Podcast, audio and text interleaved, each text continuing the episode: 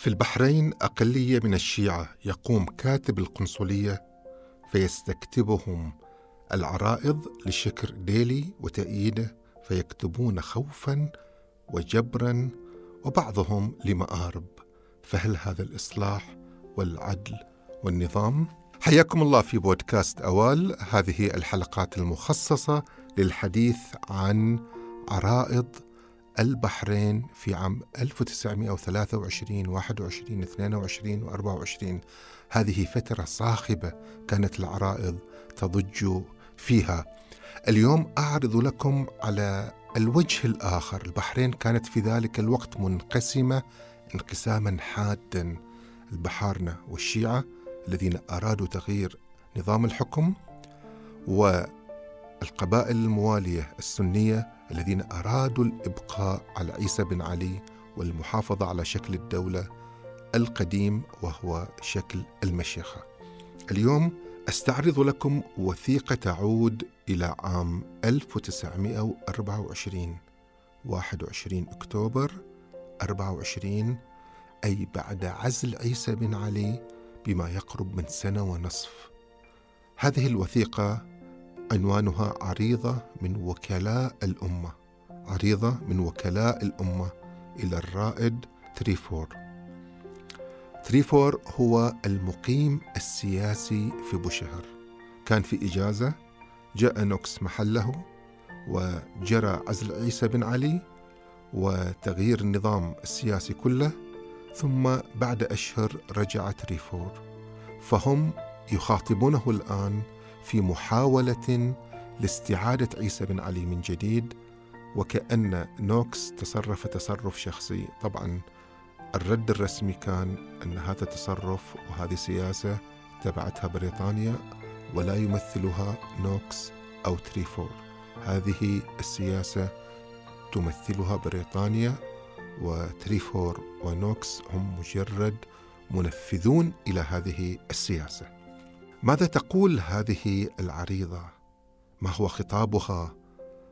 كيف كانت ترى الواقع في ذلك الوقت؟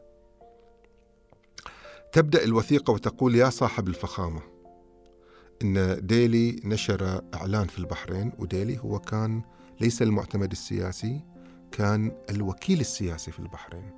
عندنا معتمد سلطة أعلى في بوشهر وسلطة أدنى إلى الوكيل السياسي ديلي في البحرين. إنه نشر إعلانا، وهذا الإعلان إلى العموم في البحرين أن حكومة جلالة الملك من بعد التحقيقات الكاملة جزمت وقررت بأن حال الأمور في البحرين تحتاج جدا للإصلاحات، فبناء على ذلك حكومة جلالة الملك صدرت الأوامر في ابتداء الإصلاحات اللازمة. إني أعلن للعموم بأن أوامر حكومة جلالة الملك في هذا الخصوص ستجري في كل حال مع سياسة تقويم الإصلاحات التي قد ابتدأت سالكة مستقيمة بدون أدنى اختلاف. هذا إعلان قدمه ديلي، فهم صدروا هذه العريضة بهذا الإعلان، وهم يعترضون على هذا الإعلان، بمعنى أن ديلي يفترض أن الموضوع ماضٍ، فهم يصوغون في هذه العريضة اعتراضهم. يقولون: يا صاحب الفخامة، يدل هذا الإعلان على أنك فهمت من العرائض أن أهالي البحرين يمقتون الإصلاحات ويرغبون في التوحش والهمجية. لا يا صاحب الفخامة، إننا متمدنون لا متوحشون، ولا نسعى إلا إلى الإصلاح. فهم يريدون أن يقدموا عن أنفسهم أنهم أيضا مصلحون، ولكن هم يريدون الإصلاح على طريقتهم التي تحافظ على مصالحهم. فهم الآن سيصوغون مجموعة من الأسئلة الاستعراضية، فيقولون مثلا: أيستطيع أحد أن يقول إن ما جرى ويجري في البحرين إصلاح؟ يقول يعني ما فعلته بريطانيا ليس إصلاح. أمن الإصلاح عزل أمير البلاد عن إدارة شؤون بلاده رغم إرادة أمته وإرادته وبدون مسوق شرعي؟ فإذن كيف تم عزل عيسى بن علي؟ يعتبرون هذا ليس عملية إصلاحية. وأن الأمة، هم يتحدثون عن الأمة هنا، ليس بالمفهوم السياسي الحقيقي الذي يعني تمثيل كل الناس. هم يتحدثون عن أنفسهم باعتبارهم الأمة، وهم وكلاء الأمة، مع أنهم شخصيات غير منتخبة ولم يأتوا تحت عملية انتخابية ديمقراطية مثلا، إنما هم نصبوا نفسهم هكذا وكلاء للأمة. أمن الإصلاح نفي الناس وسجنهم، أمن الإصلاح نفي الناس وسجنهم وتغريمهم الألوف وعشرات الألوف بدون محاكمة. أمن الإصلاح استبدال شرطة المنامة بشرطة أجنبية مسلحة كانت ولا تزال السبب المهم في الفتن. طبعا نفي الناس سجنهم بالألوف هذا غير صحيح، لأن لم تكن هناك أساسا سجون، ولم تكن هناك أي أماكن لسجن ألوف، ولم يكن هناك معتقلون سياسيون بالألوف أساسا في ذلك الوقت. وليس صحيحا أن هناك شرطة، كان هناك إفداوية هم بيد الحاكم وبيد الأمير المسلط على قراهم يعيثون في الأرض فسادا، فلم يكن هناك نظام أمني أو شرطة حقيقة. أمن الإصلاح استبدال شرطة المنامة بشرطة أجنبية مسلحة كانت ولا تزال السبب المهم في الفتن. أمن الإصلاح أن يجعل ميجر ديلي نفسه مصدراً للسلطة التشريعية والقضائية والتنفيذية، هو الشارع والقاضي والمنفذ. حقيقة أن ما كان أصلاً في فصل، لم يكن هناك فصل للسلطات. عيسى بن علي كانت كل السلطات في يده، فديلي لم يأتي بشيء مغاير مثلاً إذا كان على افتراض، يعني إذا افتراض أن ديلي كانت لديه كل هذه السلطات، فكانت عيسى بن علي لديه كل هذه السلطات ويمارسها كان باستبداد. أمن الإصلاح سب أشراف الناس بالمحكمة في قضايا تجارية. أمن الإصلاح تعطيل المحاكم كلها وفتح محكمة واحدة في قطر كالبحرين ترفع إليها الشكاوى وعرض حالات تقتضي مدة طويلة. أمن الإصلاح تحويل واردات البلاد إلى البنك المركزي، إلى البنك الإنجليزي بدون رأي الأمة، وهي مالها دفعته من جيبها. طبعا تأسيس بنك إلى مال الدولة كان عملية تعبر عن تحول كبير. كانت أموال البحرين كلها في جيب الحاكم. مع الإصلاح وفصل واردات الدولة عن واردات الحاكم، مخصصات الدولة عن مخصصات الحاكم، اقتضى فتح حساب في البنك. هم يريدون أن يصوروا هذه العملية أنها اغتصاب للسلطة، وأن هذه ليست إصلاحا. يعني اليوم احنا حين نقرأ يعني ذلك، أو حين نقرأ اليوم هذا الخطاب، سنضحك كثيرا، لأن أصبحت من البديهيات أن ميزانية الدولة تتحول إلى البنوك. هذا يعبر عن حجم المصالح التي ضربت في ذلك الوقت، حتى صار الخطاب متخبطا. أيجوز للإنسان أن يغتصب بيت غيره بحجة أنه محتاج جدا إلى الإصلاحات؟ طبعا هم يعبرون عن عزل عيسى بن علي، وكأن هذا البلد بيته والمال ماله، فلا يجوز أخذ أي شيء منه. وكذلك يذهبون إلى البلدية، يقولون حتى البلدية التي هي من عمل الأمة وسعيها حولها ديلي إلى يد الأجانب المكروهين من الشعب.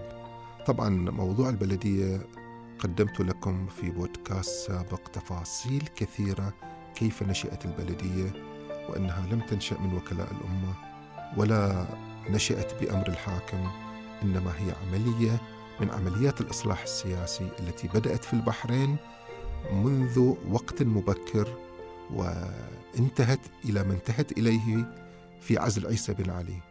فهم أيضا هنا يناقضون التاريخ تماما، كما فعل تيار الفاتح أو جمعية الفاتح، وقالوا لنا حق، وبدأوا يزورون في مفهوم الإصلاح السياسي والتغيير السياسي ويقدمون خطاب مغالط. كذلك هؤلاء في العشرينيات. لذلك نحن نعود إلى العشرينيات لنرى الانقسام الذي حدث، ونرى الجدل بين من يريدون الإصلاح ومن لا يريدون الإصلاح، كيف أن هذا الجدل تحول إلى جدل طائفي كما حدث في 2011. هذا درس عميق جدا، وهذه الوثائق توضح لنا هذا الدرس.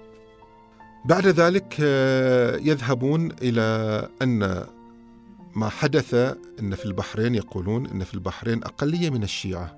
يقوم كاتب القنصلية، طبعا يشيرون إلى الشيخ علي اللي هو المنشي الذي كان يستلم العرائض، وهو منشي ونسيب إلى الشيخ خلف، فيستكتبهم العرائض لشكر ديلي وتأييده، فيكتبون خوفا وجبرا وبعضهم لمآرب. فهل هذا الإصلاح والعدل والنظام؟ طبعا كلام مغلوط تماما.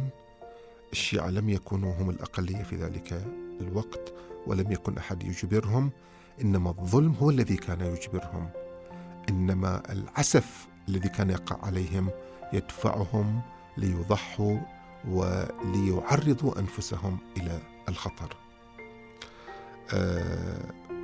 في النهاية يقول: تجدون بطي هذه العريضة يا صاحب الفخامة، تفضلوا بقبول عظيم احترام وكلاء الأمة المنتخبون بالإجماع بينها.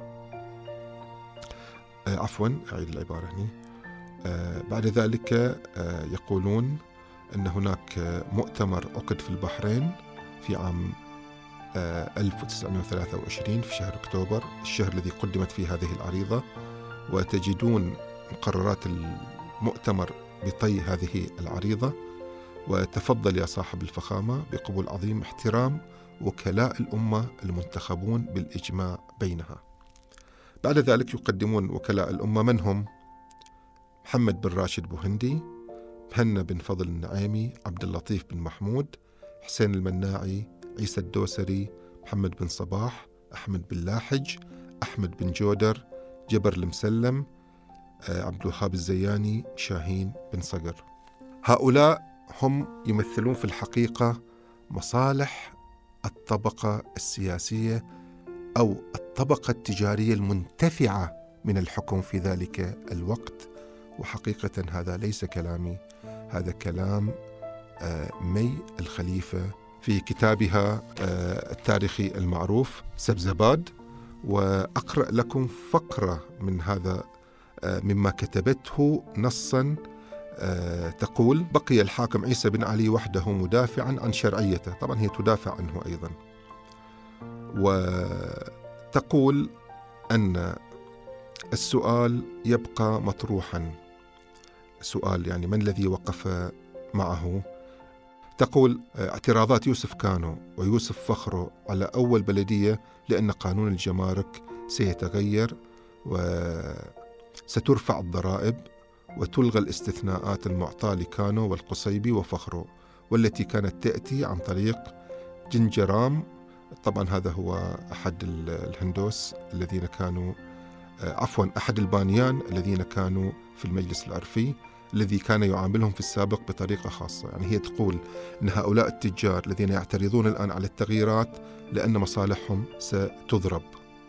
وتواصل أيضا مي، تقول: ومع خروج البقية من المجلس التشريعي أو ما سمي بالحزب الوطني على سلطة الشيخ حمد بن عيسى واضطراره لنفيهم من البحرين، الزياني وبن لاحج، إلى جانب معارضة أفراد ذلك الحزب لإنشاء المطار وما كان يعنيه ذلك من تغيير وسائل النقل وكساد وسائلهم السابقة ودخول شركات أخرى منافسة.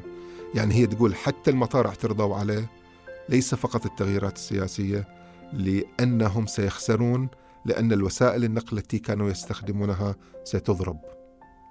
كذلك تقول: مع أن البعض حاول إظهار العرائض كهذه العريضة بأنها دستور وقانون ومطالب شعبية، إلا أنها بقيت ضمن دائرة الموقعين وانتهت بنفي فرد أو اثنين منهم. وتواصل مي في نقدها إلى هؤلاء الذين قدموا أنفسهم أنهم وكلاء أمة، وإلى هؤلاء الذين عملوا مؤتمر واعتبروه مجلس تشريعي واعتبروه مجلس الأمة. تقول إن كل ذلك كان إنما هو للتعبير عن مصالحهم الخاصة. شكرا لكم.